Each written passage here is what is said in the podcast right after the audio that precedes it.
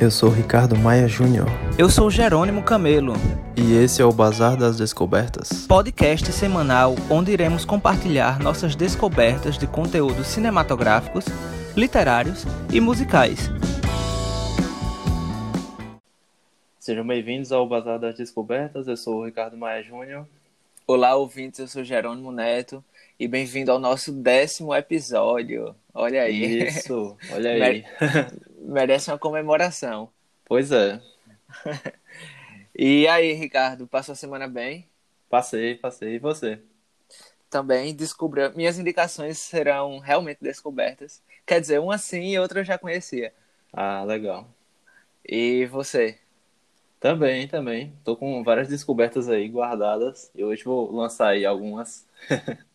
Você tá igual eu com uma listinha assim de descobertas, né? Isso.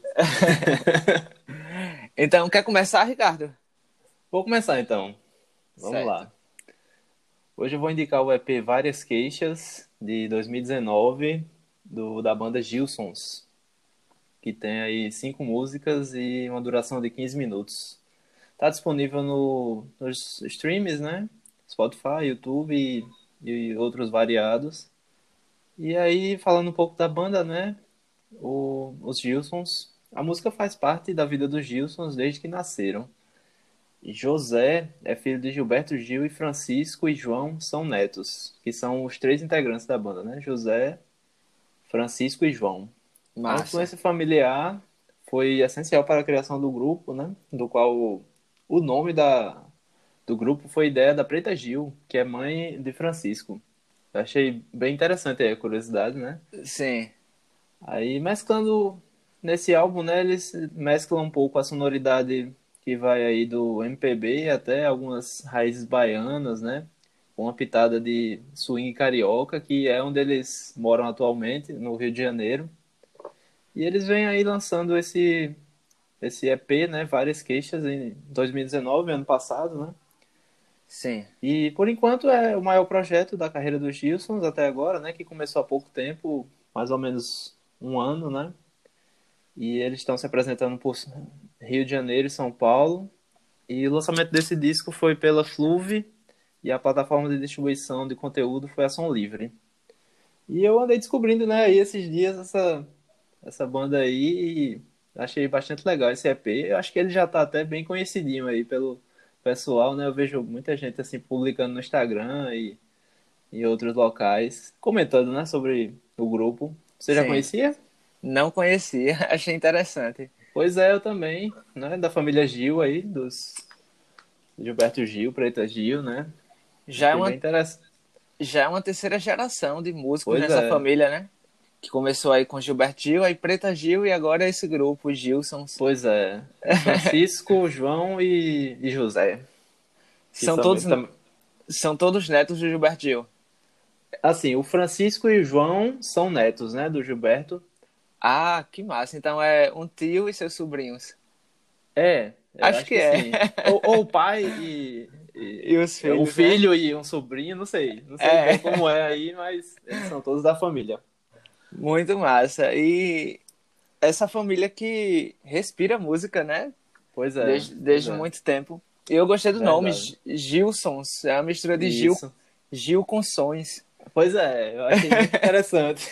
e foi ideia da Preta, né? Da Preta Gil. E que tem muito a ver, né? Tem, tem, com certeza.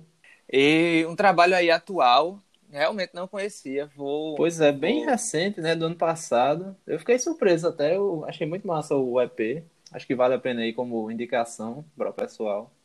Exato, também fiquei surpresa, não esperava. pois é. Vou... É curtinho aí de cinco músicas, você escuta rapidinho, assim, 15 minutos. Bem rapidinho. Vou escutar assim que terminar o episódio, a gravação. Aí, acho que você vai gostar. Espero que sim. E, Ricardo, minha indicação é o álbum Lar das Maravilhas. Acho que você conhece. De... Acho que já ouvi falar. De 1975. E é o segundo álbum da banda brasileira Casa das Máquinas. Você conhece? Conheço mais ou menos, não escutei muito ainda. Saque... Ah, por... Mais de nome pou... mesmo. E tem pouco material, a gente vai descobrir aqui conforme eu vou comentando sobre os trabalhos da banda. E Casa das Máquinas é uma banda que foi fundada em 1973 e faz parte dos gêneros de rock progressivo, hard rock e rock psicodélico, ou seja, mais uma banda brasileira aí dentro desse gênero de rock psicodélico, né? Tão, uhum. pouco, tão pouco comentado, inclusive. Eles é. iniciaram a, a sua carreira pelo nome de Os Novos Incríveis, fazendo turnê pelo país e após mudarem o nome para Casa das Máquinas, né? Eles lançaram seu primeiro álbum em 1974 com o mesmo nome da banda, ou seja, Banda Casa das Máquinas, álbum Casa das Máquinas, pela Som Livre, que é uma produtora aí bastante conhecida, acho que é a mais conhecida no assim, nível nacional, né? Pois é, pois é, uma das mais famosas, conhecida. Exato. E Lá das Maravilhas é o segundo álbum do grupo e foi lançado em 1975, ou seja, um ano depois do lançamento do primeiro álbum. Ele traz canções que abordam temáticas do movimento contra a cultura e da cultura hippie, visto por um lado de libertação espiritual. Tal álbum foi relançado na década de 90 em formato de CD e de disco, contendo seus 43 minutos de duração. E essa obra, Ricardo, contém uma capa que mostra com nitidez essa questão da liberdade espiritual, que é justamente a abordagem é, das composições das músicas. Ah, que massa. E ela mostra aí na capa, né, uma porta aberta, exibindo uma paisagem de céu azul e montanhas, que é vista de dentro de um cômodo, assim, amarelo e sufocante, meio sujo, uma Menino, coisa... Interessante. Meio trashzona aí. é bem massa. Vou dar uma e... sacada. E além do álbum Casa das Máquinas e Lar das Maravilhas, a banda também lançou seu terceiro trabalho denominado por Casa do Rock em 1976, também um ano depois do segundo álbum, ou seja, foram três álbuns em três anos seguidos. E em 1978 eles encerraram a carreira por causa de um incidente que ocorreu aí a dois integrantes da banda. Porém, em 2007, Casa das Máquinas retornou ao palco, fazendo apresentações esporádicas como as participações no Festival Psicodália de 2008, um festival bastante conhecido, e na Virada Cultural Paulista, que também no ano de 2008, que é outro festival aí. E em 2010, o grupo voltou de uma vez e em 2018 lançou o single Nova Casa. Já em 2020 lançou os singles Brilhos no, Brilho nos Olhos e A Rua. Single esses que permanecem com o mesmo feeling setentista, aquela mesma pegada de rock dos anos 70, né? Que eu acho que foi o estilo principal da banda na época de seu surgimento, etc. E esse fenômeno, Ricardo, de retorno, me lembrou o que aconteceu com Ave Sangria, né? Que é aí outra banda do rock psicodélico. Verdade. Que teve, que teve também início na década de 70 e retornou aos palcos e gravadoras recentemente. Ave Sangria retornou aí ano passado no festival aqui em Pernambuco. E esse fenômeno me deixa, deixa qualquer amante é, mínimo da, da música brasileira bastante feliz. Além da questão de trazer a oportunidade de essas pessoas da geração atual conhecer bandas da década de 70. Esse fenômeno aí que fez algumas bandas retornarem aos palcos. Pois é, muito e... massa. Eu achei bastante interessante o, o a pegada, né, que você falou, essa, esse rock setentista, oitentista, né, eu acho bem interessante também. E esse retorno das bandas é promissor, né? Eu acho que tem a valorizar ainda mais a música brasileira, né? A cultura brasileira, musical principalmente. Com certeza. E assim como Casa das Máquinas, Ave Sangria também voltou sem modificação assim no estilo da banda desde a década de 70. Eles conservam isso, né? O, o, as composições, o estilo. Composição não só da letra, né? Mas também. Sim, sim da música no, no, no, todo, na verdade. E todos esses álbuns, Ricardo, que citei, e singles, eles são encontrados facilmente nas plataformas de Spotify e YouTube. Creio que em outras plataformas de música também a gente encontra com facilidade, como Deezer, por exemplo. Enfim, essa foi minha indicação, a banda Casa das Máquinas, com todos os seus trabalhos, mas em, espe em específico o álbum Lar das Maravilhas de 1975, que foi o segundo álbum da banda.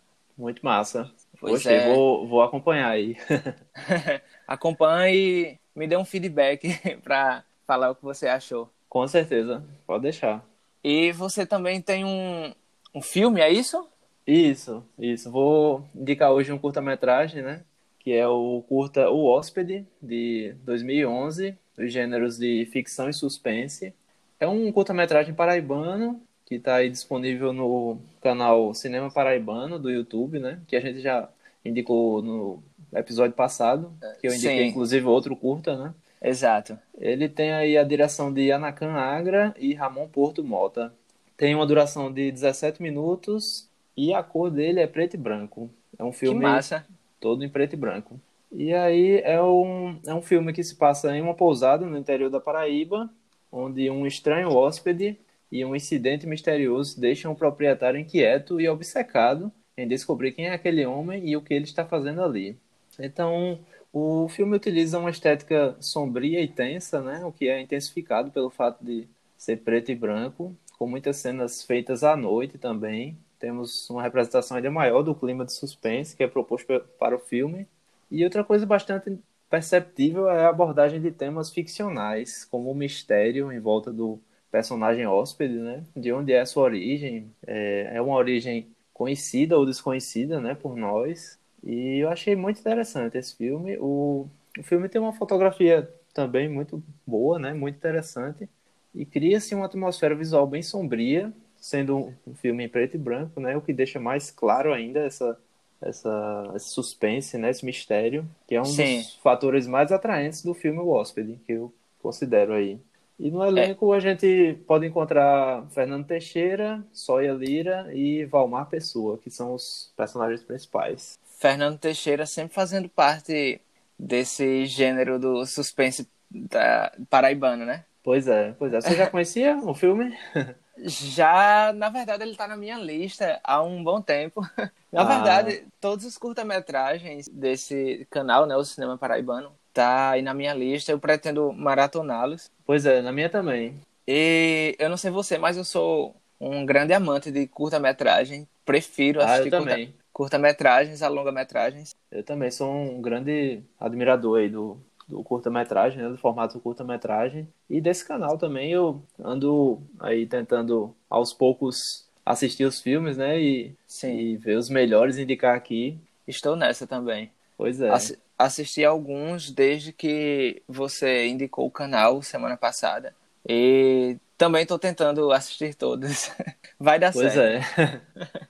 Vamos lá. Assim como eu tenho preferência por curta-metragens, também tenho preferência por é, documentários. Eu gosto do documentário pela veracidade que ele traz. A gente sabe que são fatos realmente é, trazidos assim da forma mais real possível, porque existem filmes que são é. baseados baseado em fatos reais, mas aí o diretor pode colocar a visão dele em cima daquilo. Enfim, é pois é baseado. É, pode dar um efeito ali, dar uma incrementada no roteiro, né? E Exatamente. Tal. Ele é apenas baseado, ele não conta a história real de fato. Já o, document... Já o documentário não, ele conta a história da forma mais real possível. E o que eu vou trazer hoje é justamente um documentário que foi uma descoberta, assisti ontem, chamado O Dilema das Redes, dirigido pelo Jeff Orlovsky. E é de 2020, né? Um trabalho aí super atual. Eu vou falar um pouquinho sobre isso na medida do, do, do que eu vou comentando, né? E trata-se de um longa documental abordando os malefícios gerados pelo alto consumo das redes sociais.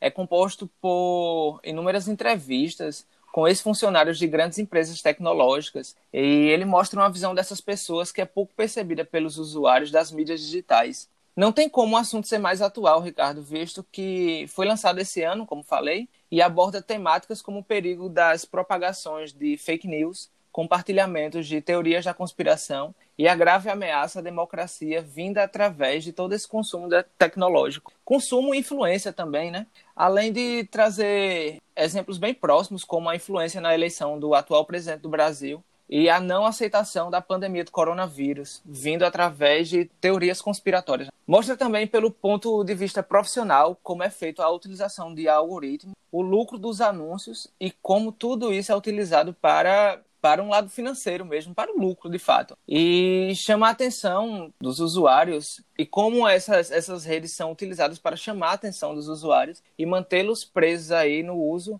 das redes sociais, além de exibir como afeta na saúde mental, influenciando em um crescimento constante no número de casos de suicídio e pessoas com depressão e ansiedade. Tudo isso, Ricardo, é mostrado de maneira propositalmente apelativa e agressiva para chocar o, o espectador e trazer medo, com o objetivo de causar uma nitidez aos usuários do que realmente acontece com o uso dessas ferramentas, a fim de despertar um interesse na saúde e uma preocupação com o futuro. Contudo, é mostrado que há esperanças em uma reforma em tais redes sociais, né, para que seja amenizada essa violência mental e trazer um futuro próspero ainda com a existência e uso das redes sociais. Como o nome do nosso podcast sugere, né? descobri esse assustador material há dois dias através da indicação de um amigo. E falo isso, Ricardo, para ressaltar a importância das indicações e como pode parecer algo de pouca relevância, quando na verdade traz um rico conhecimento acerca de determinado assunto que muitas vezes é do nosso interesse e a gente não sabe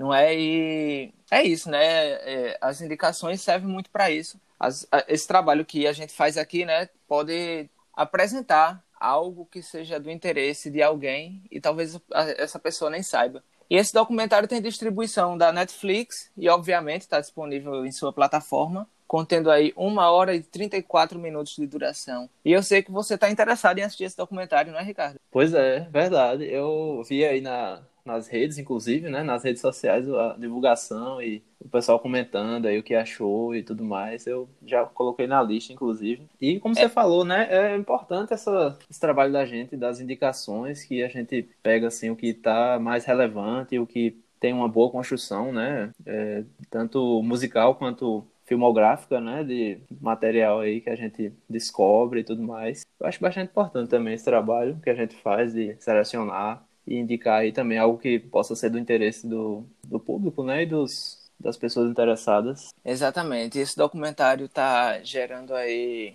vários comentários em páginas específicas, né, de cinema, etc. Acho que o último trabalho da Netflix que gerou esse comentário foi o filme O Poço, que inclusive Verdade. também deixo, deixo aqui como indicação, que é um, um filme sensacional. E verdade, Ricardo, é, a gente traz isso para muitas vezes para o benefício, né? Por exemplo, esse documentário que estou indicando hoje, ele fala muito sobre essa questão, como falei, né? Essa questão de como as redes sociais afetam na, na saúde mental das pessoas, na convivência entre elas. E é algo que merece e deve ser comentado, né? Um pois é, um tema bastante atual, né? A gente está ainda mais vivendo isso, né? Da, valorização das redes sociais e, e, essa comunicação se tornando mais importante, né? Nesse momento que a gente está vivendo. E é, tem bastante relevância essa sua indicação. Com certeza. referência aí. Com certeza. E é um, um, um tema que é pouco discutido e que acho que todo mundo deveria estar ciente do que está acontecendo. E esse produto traz exatamente isso, de forma muito clara, de forma muito ampla, trazido por visão, uma visão profissional sabe? Pessoas que realmente entendem do assunto comentando sobre isso aí nesse é. trabalho. E então é isso, Ricardo. Minha indicação aí, O Dilema das Redes. Está disponível na Netflix, como falei, dirigido por Jeff Orlovsky, do ano de 2020. E o álbum foi Casa das Máquinas, banda Casa das Máquinas, né? Álbum Lar das Maravilhas de 1975. Pois é, muito massa. E as minhas foram o EP Várias Queixas, né? 2019, dos Gilsons. Gilsons. E, e o filme O Hóspede, 2011, dos diretores Anacan, Agra e Ramon Porto Mota. 2011? Isso, 2011. É isso. Valeu, Ricardo. E vamos comemorar essa décima edição, baseada pois é, Verdade, é importante, né? É importante. A gente marca aí uma pizza. Pois é assim que possível. então é isso, pessoal. Esse foi o nosso último episódio do podcast. Pois é, gente, deixamos essa triste novidade para o final, porque estamos seguindo aí em outros projetos, né, Ricardo? Isso, vamos focar agora em outros projetos. Coisas pessoais aí na nossa área de formação. E eu acho que o Bazar das Descobertas cumpre sua meta, né? Seu objetivo. Pois é, com que, certeza. Que foi aí trazer boas indicações durante 10 semanas. Isso. E espero que esse material fique aí guardado com muito carinho e que qualquer pessoa ainda pode escutar, né, Ricardo? Porque isso, essas, isso. Indica essas indicações não são factuais. Pois é, a gente deixou aí mais de 40 né, indicações, Sim. visto que foram quatro por episódio, mas de vez em quando a gente é, recomenda mais de quatro. Verdade. E quem sabe um dia volta, né? pois é, quem sabe a gente volta com o Basal ou com outros projetos mesmo. Vamos... É, mas o que importa é que a gente encerra isso com uma sensação de missão cumprida. Pois é, pois é. E é isso. Muito obrigado a todos que nos acompanharam, todos que nos ouviram e compartilharam, divulgaram, gostaram, deram feedback. Enfim, muito obrigado a todos. Obrigado, Ricardo, por esse projeto aí em dupla. Espero é. que isso aconteça mais vezes. pois é, agradeço aí também ao pessoal que acompanhou e apoiou. A você também por, por topar esse projeto aí e a gente Imagina. conseguir desenvolver na prática, né? Foi uma boa experiência. Foi sim. Então, muito obrigado, valeu e um abraço. Valeu, um abraço aí.